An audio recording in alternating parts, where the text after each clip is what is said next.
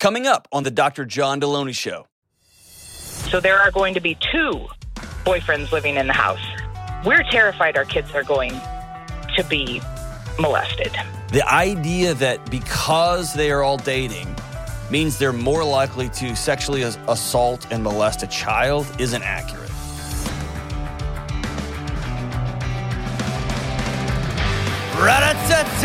What's up? This is John with the Dr. John Delony Show. So glad that you're with us. Hope the sun is shining or it's raining, whichever one you need. And hope your family's doing well. Hope you're doing well. The greatest mental health podcast that has ever existed says my mom and my my children don't even say that. My children don't say that. Uh, man, I hope you're doing well. Hey, I'd love to have you on the show. We got people calling in and writing in from all over the planet. It's super rad. If you want to be on the show, give me a buzz at 1 844 693 3291. It's 1 844 693 3291 or go to johndelony.com slash ask A S K. We got Joseph on the board back here today. It's good to see you, man. I can't. I keep thinking this show can't possibly get handsomer, and then Joe shows up. Although he is wearing an Alabama hat, I'm not going to say anything negative about Alabama because they will ring down. Like there'll be picket lines out in the lobby. That won't go well for me. It's good to see you, man. It's Thank good to you, see sir. All right, let's go to the phones. Let's go to Jordan in Houston, my hometown. Go Astros. What's up, Jordan? Hey, John, not much. How are you doing? We are partying. That's not true. I'm not partying at all, actually.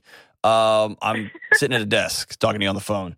And, hey, there's four awesome people from all over America out here watching too. We have a packed studio audience here. What are you up to? Ah, just uh, hanging out and excited to talk to you. So Very cool. I guess I can just kind of go ahead and uh, kind of get going here and let you know what I'm calling about. Yeah, tell me what's up. Um, so here's where I'm at. I kind of just want to see if you can help guide me in the right direction. Um, in my past, I've just never been very good with friends. Okay. Friends has never been my strong point. Um, I know exactly for me kind of where the issue started when I was young. Um, so if that kind of helps you a little bit. Absolutely. Um, if you do, I mean, do you kind of want to know like where it kind of started for me? Yeah. Uh, before we do that, let's do this. Um, when you say, um, so you and you and I talked a little bit earlier for a minute before we had and we had to reshoot some stuff.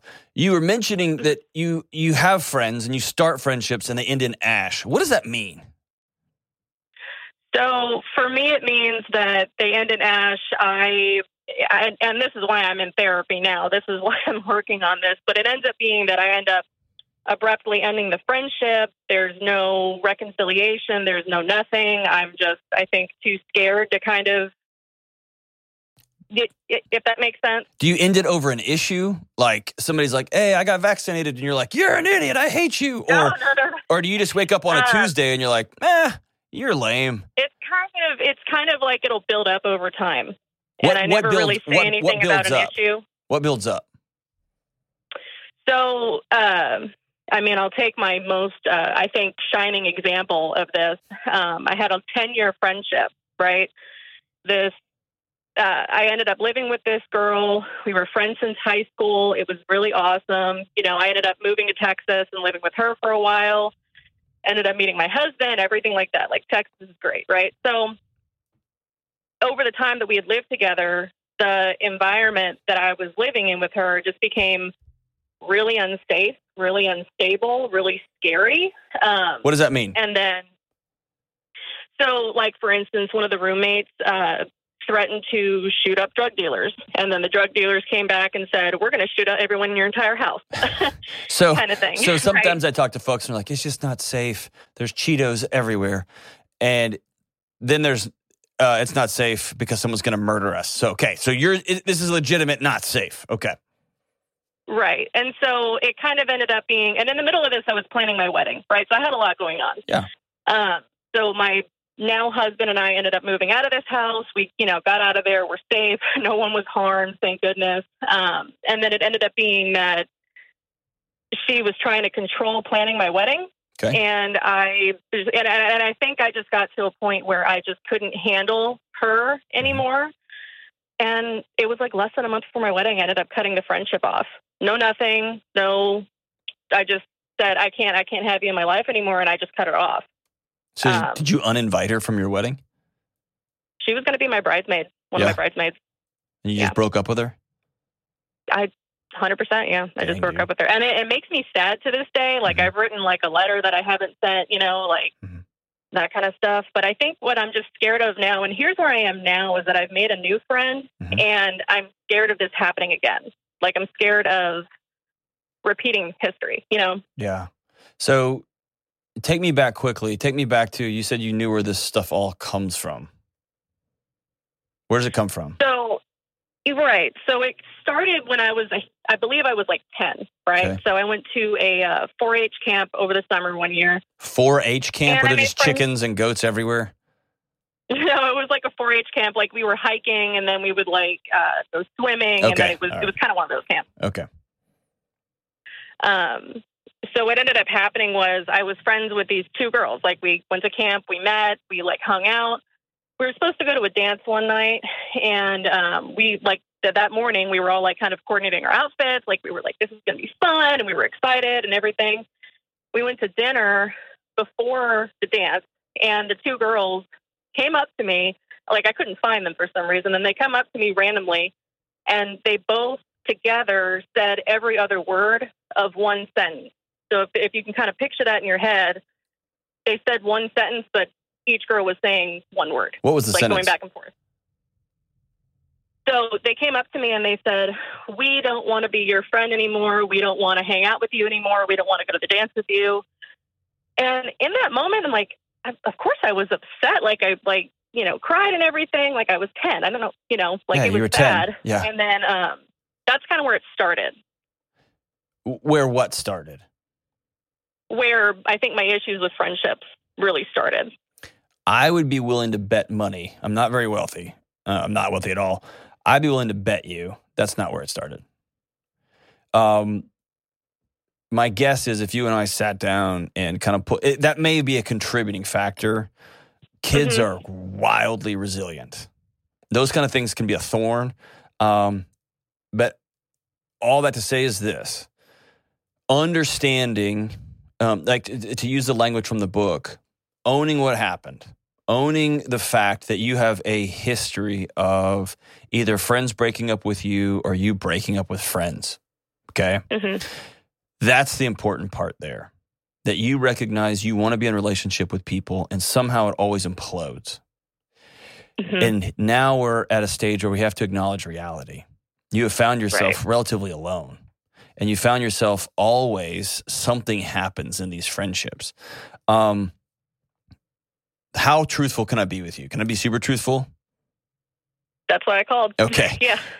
whenever somebody calls me, usually this call is about dating, right? I, I date, I've date, dated 10 people and it always blows up spectacularly, whatever. My question is always, you're the common denominator in all 10 of these relationships. Mhm. What are you bringing to the table? So I would ask you that in this similar situation, because at the end of the day, you can't control these other people in your life. What are you bringing to the table that is making these relationships extra combustible? Or, um, what are you bringing to the table that puts this pressure on a relationship to exist or not exist? Um, that's a really good question. I think, um, Because here's what I don't I- want you to do I don't want you to keep looking at the finish line because there's not a finish line with friendships, or the finish line is death. Right. Okay. And friendships take a an up and down, all over the place role depending on what season you're in. Some of my closest friends on the planet during I've been traveling all over the country speaking at companies and, and events and things like that. I just don't see my friends very much. We text. And then when I'm home, I see them much more regularly. And Mhm. I was just visited some guys that um, I haven't seen in several years, and we picked up and we were running around this dude's ranch in Texas. We picked up just like it was yesterday, right? But now we're just older and more wrinkled and dumber. And then we went to right. So some of it's about seasons, but so I don't want you to focus on the metric. I just want you to focus on the connectivity. What are you bringing to that connectivity that makes you feel like this thing's going to always end in ash, which then certifies that it's, I mean, assures that it's always going to end in ash? I think what I'm bringing to the table is the expectation that it's going to at some point. Mm-hmm. Honestly, um, I, I I think I just kind of expect it to end at some point, and I. Yeah, I mean, it's, sorry. I wish I had a better answer. I'm like, I'm, I'm No, like I- actively thinking about this. That, that's a great Um, thing. So you've you've probably heard this analogy. There's a there's a bow hunting, an archery analogy that uh, um, comes from skiing. When when you have those downhill skiers that are running through the forest, hmm you have to you can't look at the trees because if you look at the trees, you'll hit them every time. You have to look at the space between the trees, and that's how those skiers fly through those those forests. And when you're doing archery or you're bow hunting, you can't look at the limbs and try not to hit the limbs. You have to look zero in on your target. And that's how you, mm-hmm. right? So you go through all that stuff. If you head into new friendships, head into new relationships, and by the way, your husband is a friendship of some sort. And my guess Yes, is you've is. probably put this burden on him too. Looking yeah, for I have, and I when does yeah. this end? Am I, is that is that true? I wish it wasn't, but I think part like in the back of my head, I keep thinking, okay, like he's going to leave me eventually, There or you you know, something like that. I know that won't happen, or I hope it doesn't happen, but Sure. I don't. You know what I mean? Yeah. Um, besides those friends, who who who who took off on you? Besides knuckleheads at a camp, who took off on you? Um, no one, no one really left me per se. I mean, I know I grew up in a household, but there was a lot of yelling. Let me let me back up the other side. Someone doesn't have to leave you. Who didn't welcome you? Because there's trauma can be both what ha- what somebody said to you, what they did to you, but it can also be what didn't happen to you. Somebody should have told you this house only runs because you're in it. Someone should have told you, um, "I love you, and I'm glad you're my kid." Yeah, no one ever really told me that. I mean, I I got I love you a lot, but I never really got like I'm grateful you're here. I never really got like you're a you're a essential part of this household. I grew up with a lot of yelling. Okay. Um, So let's not fast. necessarily at me, but watching like my dad yell at my sister growing up. That was really hard. Yeah, and for a Um, kid, you can hear the words "I love you," and your body can react to the unsafe environment with which you live, and that creates chaos, right? Right.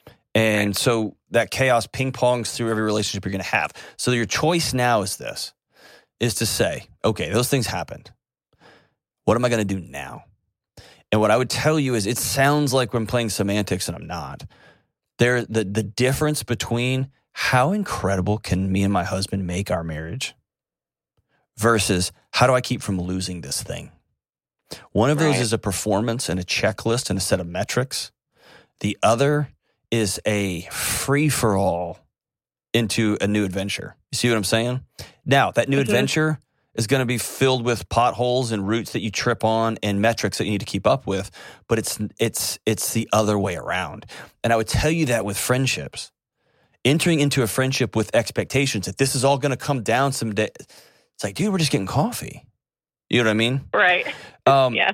And when a friend lets you down, which a hundred percent of them will, and I have let Right. my friends down, the relationship, it's if you go looking for when does this end, you will find confirmation of the ending everywhere. If you go Right. into I, I we're just we just ride or die. This is just who we are. There will become seasons when y'all when y'all fade out, and that's okay. And then there'll be seasons where like we're just not friends anymore. Like, oh man, we haven't hung out in three years. That's just that's just how life works. But there's always going to be a core group of people that you circle back to and you circle back to because you're intentional about it. And when they let you down, then you can have that hard conversation. Hey, you were taking over my wedding. Stop. You're my friend. And then they may Right. say, you're a train wreck. you always playing playing things and it's a mess. And we're staring. So here's the example in my wedding. You ready? Um, Mhm. I was real against like I don't want any of my friends to have to spend any money. So I was like, we're not doing tuxes, we're not doing any of that stuff. I want y'all just to wear clothes that you already have. And so I came Mhm. up with these outfits that were like white shirts and and like short sleeve shirts because it was hot outside in Texas where I got married, and like khaki pants. Mhm. Everybody's got that. And a group of my buddies were, came, and two of them in particular, and said, "Hey, by the way, we've cha- all changed what we're wearing because you have us dressed like idiots. We're not doing this." And um, by the way, you're going to go get a jacket too because you're not a moron. You're getting married. So here's the thing I wasn't waiting for them to screw up so that I could announce, I knew it, my friendship's over. I, I, I said, hey, I want to do it differently. And they said, we love you enough that 20 years from now, when your kids look back at those pictures, they're going to have less respect for you because you made us dress like morons. And so Mm-hmm. uh, we love you enough to, to hold you accountable to it. And I went, thank y'all. Thank you. You know what I mean? And so there's Yeah. a moment when you can say, hey, you were taking over my wedding. And your friend can say, that's because it's a mess and it's going to go horribly awry. Or I'm sorry, right? You see what I'm saying? Because there's not all Yeah. that pressure. There's not a finish line that we're looking to get to. So here, let me say this. Um, you said you have a new friend. Tell me about this new friend. Uh, she's awesome. We uh, we have a lot in common. We're both tattooed, so that's cool. Um, we both have dogs. We both don't have kids yet. You know, we're both fairly young marriages. Um, that kind of thing. We both. I mean, we've been kind of like confiding in each other a little bit. Like we've been we've been finding those uh, areas in our life where it's like, me too. You know what I mean? Mhm. And so that's been kind of nice to have that person in that way. So that it's it's been great. I mean, it's only been a couple of months, but I mean, it's been you, great. do you feel the pressure you're putting on this already? I do. Like you've created a checklist for it already. So let me be like, um, I have tattoos. I just don't have. I, I have them uh, under my clothes, right? So you can't see them. And Right. I've got friends who are tatted, tattooed all over the place. And I've got great Mhm. friends that have zero, and they make fun of me. And I've got Yeah. friends. Does, does that make sense? hmm So what I would tell you is, instead of looking for a bunch of, oh yeah, me too, oh yeah, me too, oh yeah, me too, ask yourself how your body feels in their company. Okay. ask yourself like when I say something kind of vulnerable to this person, I feel safe or I, f- uh, I don't feel comfortable. That's a totally Okay. different question than, oh, look, we have the same shoes. Oh, look, we have the same hair. Oh, look, we have this.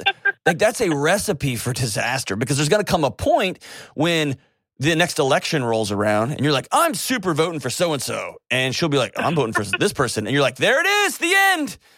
And you'll be like, son of a, and then it's going to be over. It's going to be a bit, don't do, if, the, if she's your friend, you can be like, oh man, I think you're an idiot. And she'll be like, no, you're the idiot. And then y'all can have the discussion and then you can have some more nachos. You see what I'm saying? Yeah, I do. so let me say this: all all relationship, hundred percent of them, is a risk. I don't care if you're 85 and you've been married for 40 years. 40 years in one day, when you tell your husband, "Hey, I was hoping we could travel here," and he might say, "I ain't traveling. We don't, uh, you know, the liberals or every, whatever he's gonna say." um, you just took a risk and you got shot down right? You're 80 Right. and you're running into the last years of your life and you just want to go see what San Francisco looks like. And, nah, husband, I ain't taking you that, right? You just run into that. Mhm. That's a risk. It's always a risk. Meeting new friends is always a risk. It just is. And so, what I would tell you, and if nobody has ever told you this, I'm sorry. I hate that I'm the first one. You're worth being friends with. And you're going to be a, I I promise you, Jordan, you're a weirdo. Everybody is.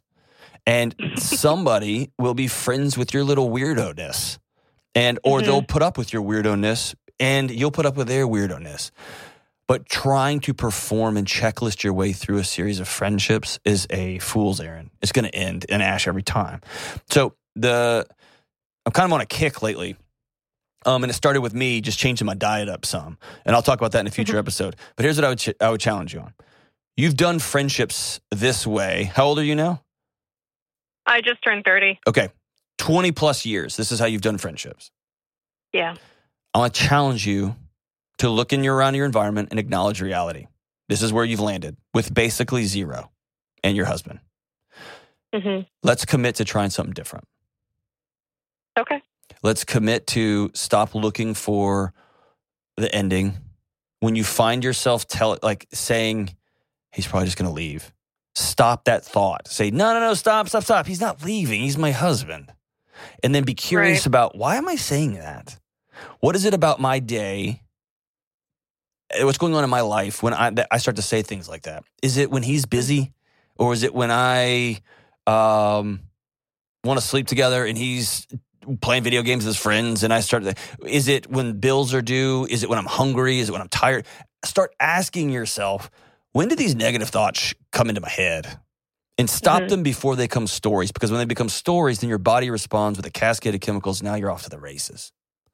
And Right. so let's stop them way up ahead and always know I'm worth being friends with. And this person that that your friend, like, she may become your best friend of all time ever, or she just may be Mhm. a great human being in this season, and then y'all Mhm. will both get get pregnant, and you'll be like, oh gosh, you're one of those moms, and she's gonna be like, oh my gosh, she's one of those moms, and then you're gonna find another gang, right? You see what I'm saying? Yeah. take the pressure off. Here's what I'd love you to do. Um, go back through some people in your in your friendships in the past that um, that you loved and that are quote unquote in ash. See if there's one or two or three of them. You can pick up a phone and call, and don't Facebook them. Be have a human interaction, but reach out and call and say, "Hey, let's go get coffee." And or um, let's go X or Y. Let's go do something. And some of those friendships, those those old friendships, may need to the conversation needs to start with. I just need to start this conversation by saying I'm sorry. I screwed that up, and I'm working through a lot of childhood stuff. It, not an excuse. It just happened. I did it, and I was rude, and I want to start fresh. Or I just want to tell you I love you, and I'm sorry. I know we don't hang out anymore, but I miss you, and I hope you're doing well. And see what it feels like what it feels like to go back and say the words I'm sorry, to go back to people that you have deep roots with and say, man, we got off sideways, but this tree didn't fall all the way over. And uh, let's hang out. And with this new friend, stop going through the checklist. Just hang out, man. Just hang out. Enjoy your life. Enjoy your life. Enjoy your husband. Y'all create something amazing together. Don't try not to break up. And I hope you can tell the difference there. We'll be right back. It seems like everybody's talking about how crazy the housing market is right now and how powerless homebuyers feel. Mix that with the stress of moving and life change and job change, and you've got a tornado of anxiety fueling one of the biggest purchases you'll ever make. This is not a good idea. So, if you're a new home buyer right now, my advice to you is to focus on what you can control, like the people you choose to help you in the home buying process. You need folks like my friends at Churchill Mortgage. Churchill is a Ramsey trusted provider that's been helping people with their home mortgages for decades.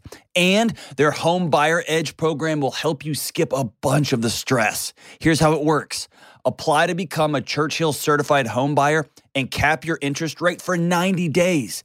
Then you'll get a $5,000 seller guarantee to help your offer stand out. So go ahead, take a deep breath because Churchill has your back. Check them out at churchillmortgage.com slash Delony and get the home buyer edge today. All right, we are back. Let's go to Ann and Peter Pan in St. Louis. What's up, Ann? Oh, not too much. How we doing? I am okay. Oh, that usually means not great. Not great. well, uh, yes. So, um, so good. Well, I'm gonna come up with a smart. Uh, yeah, not good. All right, so tell me what's up. okay. Um, I'll give you a little bit of backstory. I'll try to make it as short as possible. Cool. Um, my husband and I have been married um, almost five years, and um, when we married, um, I in I, I say I inherited three kids. Um, when his previous wife left, um, she walked away, not totally, but mostly. And so What does that together mean? we've been raising. What? Excuse me. What? What does that mean? Totally, but not mostly, or mostly, but not totally. Um. Okay. So with no warning, like he thought they were going to counseling, they were trying to work on things. Um. She left Okay. like and couch hopped for two years. So she would see the kids sometimes. Like, I mean, she wasn't out of the town. She'd see them for like half an hour sometimes. You know, oh, like so she tried just showed like- up, just in and out, like a like a. Yeah.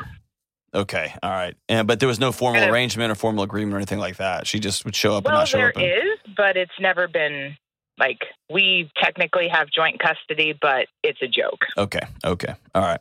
Um, okay, so um, so the kids were 12, 10, and 8 when we got married, Okay. and their life shifted completely, Right. um, like in a healthier, better way, but still major change. Like we used to have TVs in our room, and Jennifer's or Anne's very anti TVs in the room, so that disappeared. Right. And we moved and started a new school. And, um, you know, we go to church and they love to go to church every Sunday, but they didn't do that before. And Okay.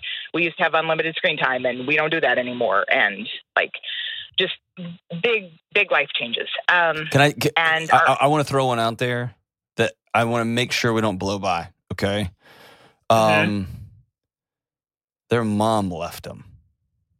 oh, I know. So, regardless of the the sea change of we don't do it, we don't do entertainment like this, or it's not free reign here. There's new rules in town. There's new sheriff in town.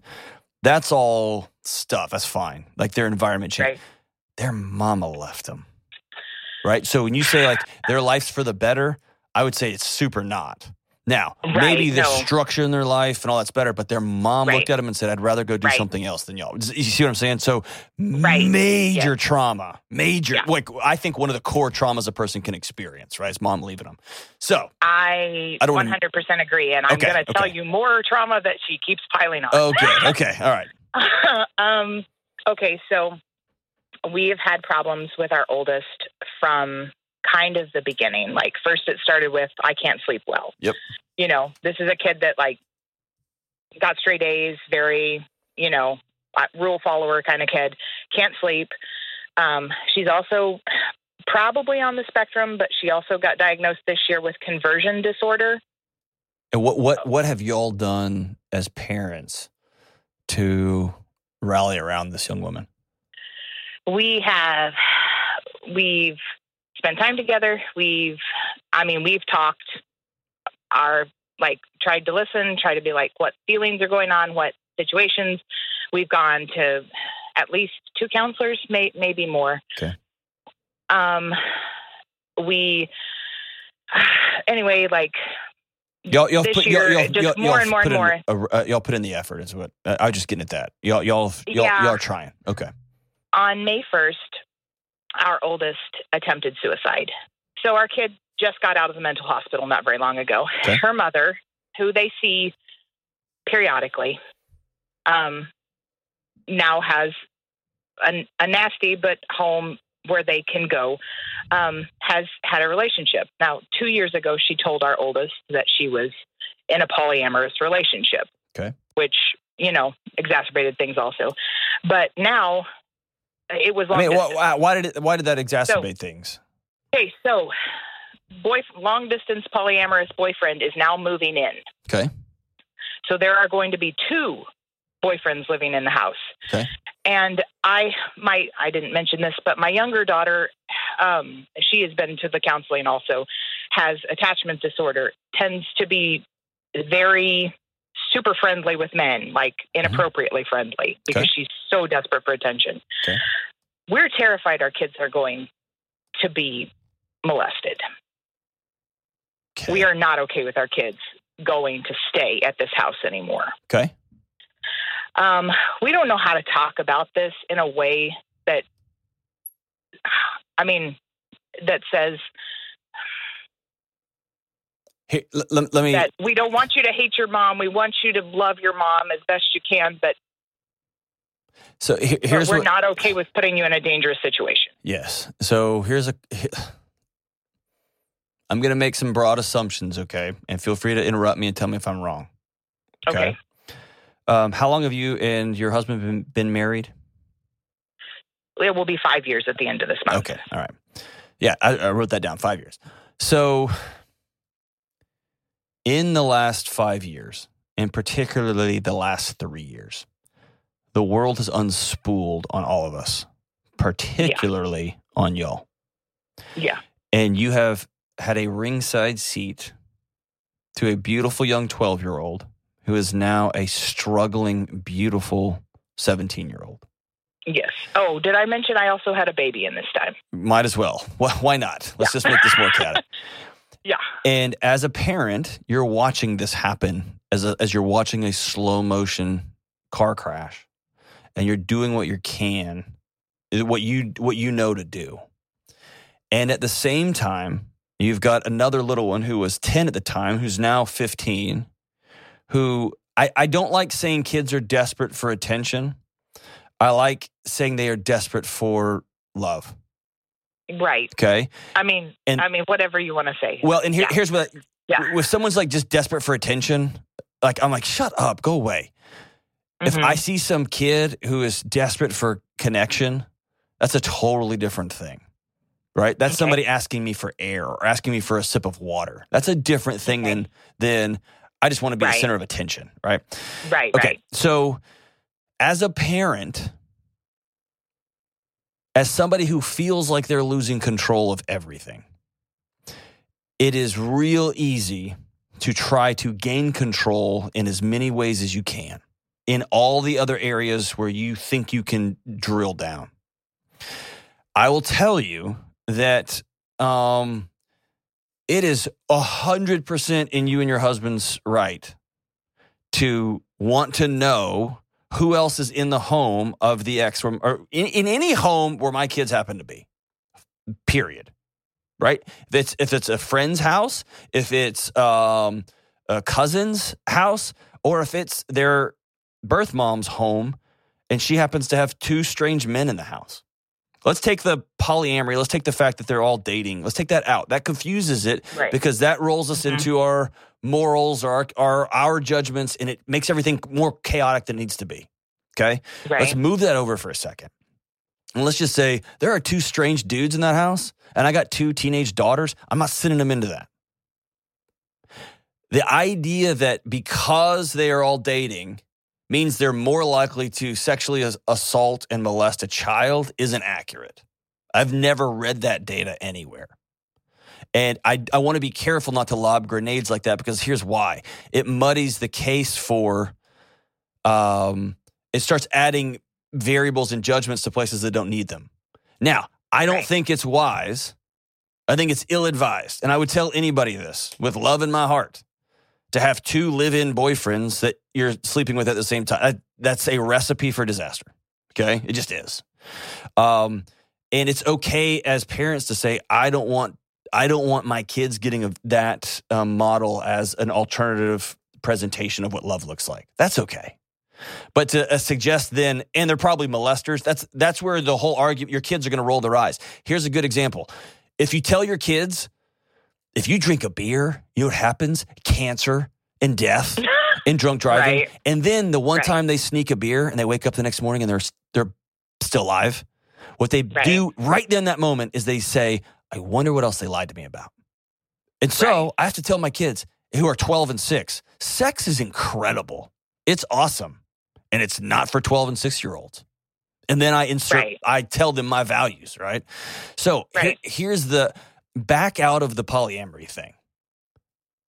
A hundred percent. Y'all should be bold and feel really good about saying, I am not going to put my kids in a situation where there's revolving men in a home or two strange men. If those two men want to come meet me and my husband for lunch and we're going to talk through what this looks like, cool. But otherwise, I'm not doing that. And I'll go to court over it and I'll fight you over it. Fill in partridge in a pear tree. We'll fill in the blank. Okay. Right. We'll have that conversation.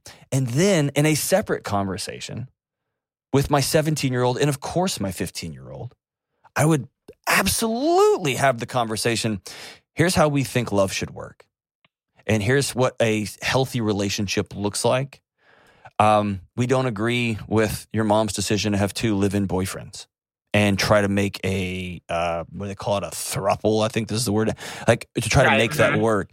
Um, that's not something that we think is wise. And we're not going to talk bad about your mom. So we want we want y'all to know we are intentionally modeling what we think a healthy a healthy romantic relationship looks like. And that's where you can leave it. Being distraught and raged out will not change the situation. Yeah. What here's what will happen though.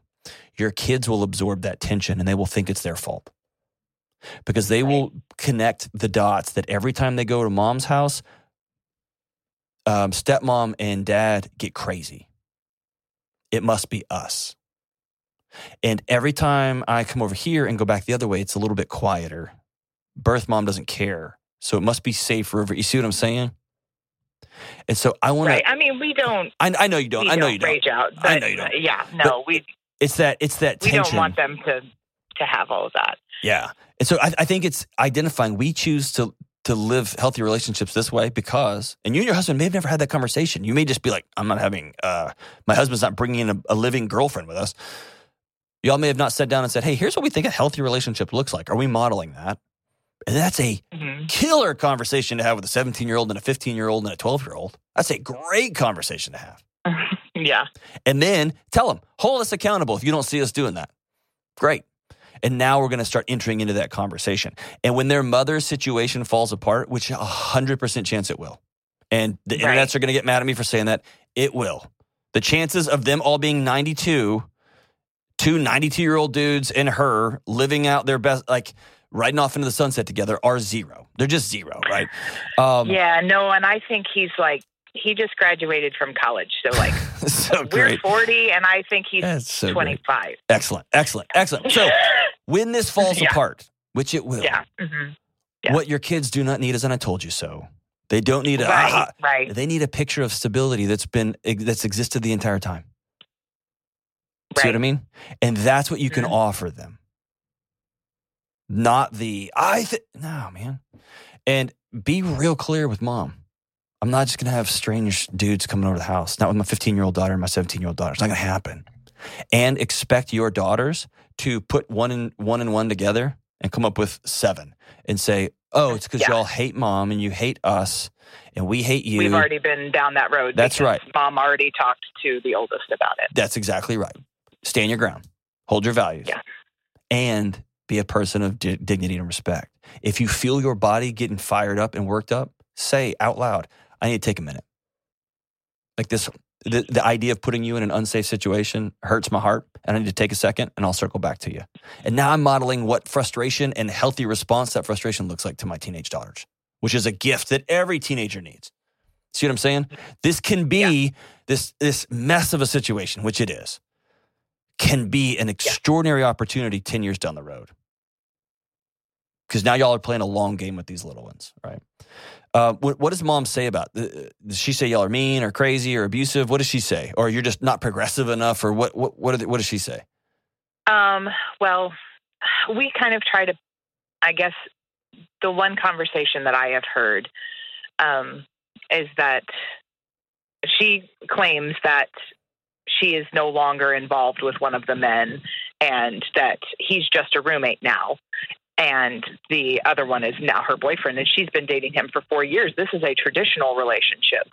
I mean, it was slightly untraditional when she was dating both of them at the Right. same time, but now it's just one. And do you see? Do you see how? Do you see how getting into the middle of who's dating who? Not, it doesn't matter. Who cares? Oh, yeah, yeah. I'm just out of that. I don't. I, don't want to know anything That's about right. I don't want to keep sex up with it. I don't want to know about it.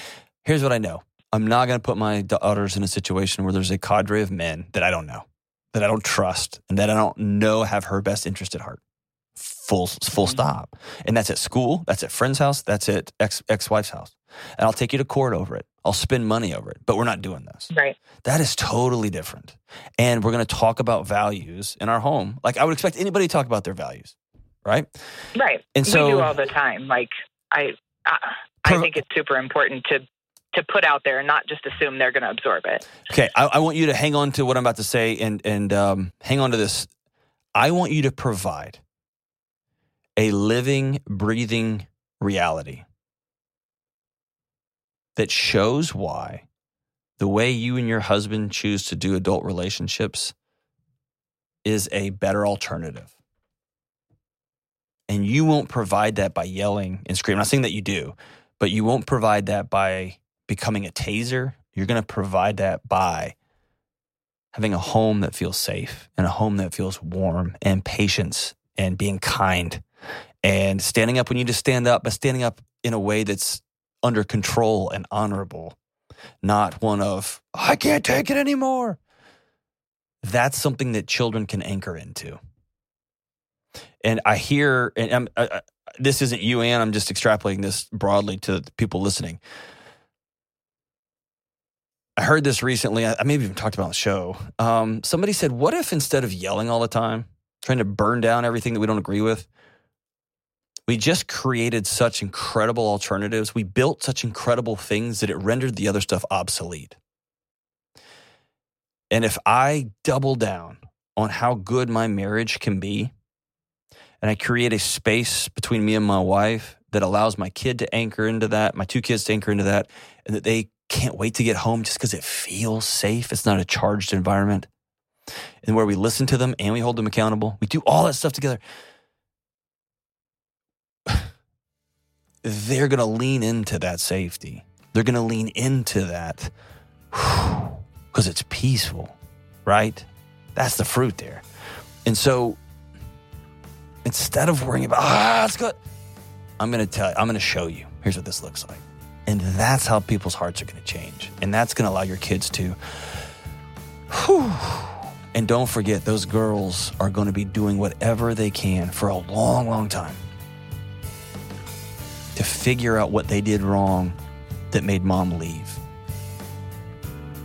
And the best you can do is walk alongside them and say, You're enough, you're enough, you're enough. And they're going to do any number of things to try to prove to mom that they're worth being loved. And they're going to need you in their ear. You're enough. You're enough. I love you. You're enough. We'll be right back. This episode is brought to you by BetterHelp. One of the most common questions I get on my show is how do you get something off your chest, right? Like a deep secret that you've never told anyone? Or maybe it's something that happened to you. Or maybe it's something you've done that you're ashamed about or worried because you know bringing this to light is going to cause disruption across your life. All of us, every single one of us, have things both big and small that we need to get off our chest from time to time. And I say this all the time secrets will kill you, but it's often so hard to know where to start. If you need to get something off your chest and you don't have a safe person to talk to, you may want to try therapy. Therapy is a safe, effective place to get things off your chest, to learn how to say scary and hard things out loud, and figure out how to work through whatever is weighing you down. I have personally been blessed to have a great therapist who I can talk to and who helps me get those heavy things off my chest. And if you are thinking of starting therapy, give BetterHelp a try. It's entirely online, it's convenient, it's super flexible, and it's suited to fit your schedule, whatever your schedule happens to be. You just fill out a brief questionnaire, you get matched with a licensed therapist, and you can switch therapists at any time for no extra money. Listen, it's time to get those secrets off your chest. Start with BetterHelp. Visit betterhelp.com slash Delony today to get 10% off your first month. That's betterhelp, H-E-L-P dot com slash Delony. All right, we are back. Let's see here. Let's go. Actually, Let's no. go- oh, hey, if y'all want to know how the show actually works, it's that. Kelly coming in going, actually, no. We decided that since we have to sit here and listen, Who's we? the collective control room, Oh, the board people? yes, Okay. um, that we have to sit here and listen to this. So occasionally we should get to ask a question. We have to listen. This is fantastic. We have to yes, listen. that we should get to ask a question if we have questions about you know that fall within the the topics. So Nathan, has We literally were hanging. All right, let's do it. I Let's do know, it. but Nathan Okay. has a great question that we thought was excellent and worth being on the air. All right, let's do it. What's up, Nathan? By the way, Nathan is the YouTube guru. He runs all these cameras and switches them and lights and everything. It's good to see you, man. Good to see you too. what's up? All right. So we have metrics for physical health when it comes to heart rate, calories, weight, all that stuff. How do we track when we know that we have become mentally healthy? Whew. Do you have an example of that? Um, an example of that. Like, how do you know when you get there? Wherever, like, like you. Okay, so l- let me see if this is what you're asking. If you wanted to, you're a pretty buff guy, but you're like, I want to put on 25 more pounds of raw American beef muscle, right? And you went to the gym and you lifted a lot. You would have a, a scale and you would have a number of workouts that you did, and you would be able to say, I made this goal or I didn't make this goal. But when you and your wife are like, we want to be mentally well, want to have good mental health. what is like? How do we know when we got there? Is that what you're asking?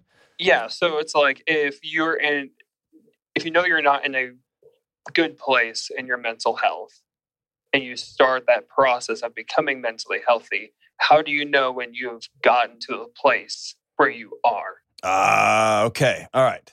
So I think it's important. That's a great question, man. Good call. You should have called into the show. That's great. Um, okay, so here's my answer to that, just off the top of my head.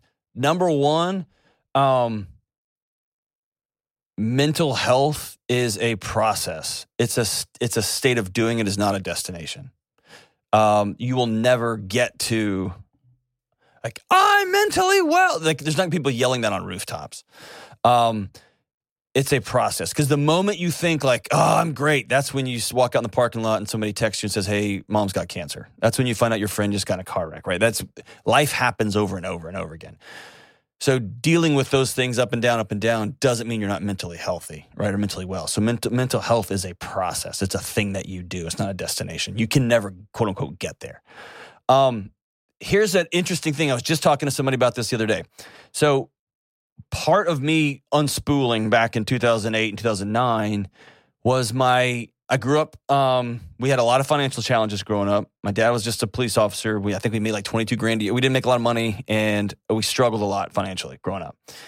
So I have a built in narrative that my body responds to that money is, is a trigger across the board for me. It just always has been.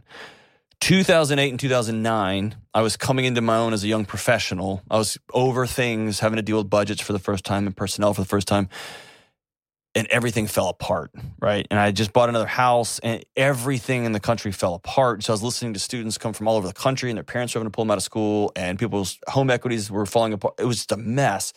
And my body responded as though this the apocalypse is upon us, right? And that came out as anxiety, that came out as extreme OCD, that came out as seasons of running really low and being burned out. I've always had ADHD all over. So any diagnostic you can throw at it, man, I was all over the place the journey out of that. So now we're entering into, we're at the enter into a recession. Inflation's crazy. There's economic issues everywhere. I was just talking to someone the other day.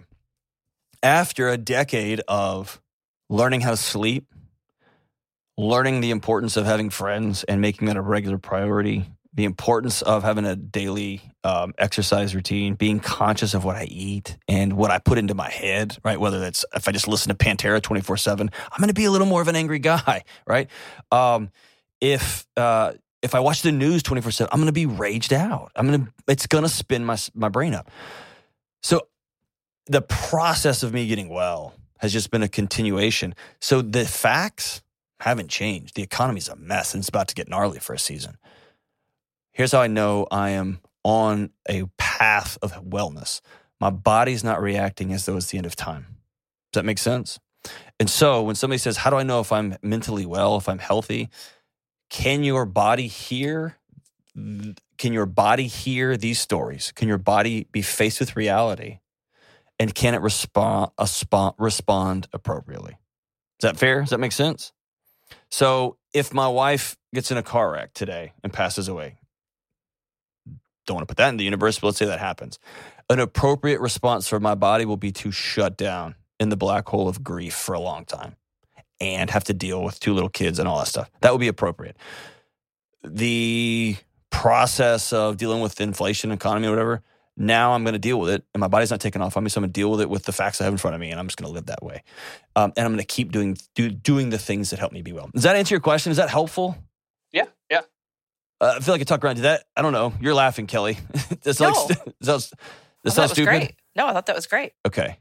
Um, how do you know when you're mentally well? On those rare, rare moments when that happens. I think um, it's when I feel that I've, I've kind of what you said. When I feel like I've responded not even to a crisis because you know just life yeah. just life appropriately because you know when you don't respond appropriately you know and you're like wow that was way out of line yeah when i feel like i've responded appropriately and also when i a lot with me is when i feel like i'm doing okay when i can say wow i messed that up or i know i apologize to my kids because i acted you know i yelled when i shouldn't have or yeah. whatever so so it's really trying to keep my body out of fight or flight whenever possible, right? Or uh, only going into fight or flight when necessary, right?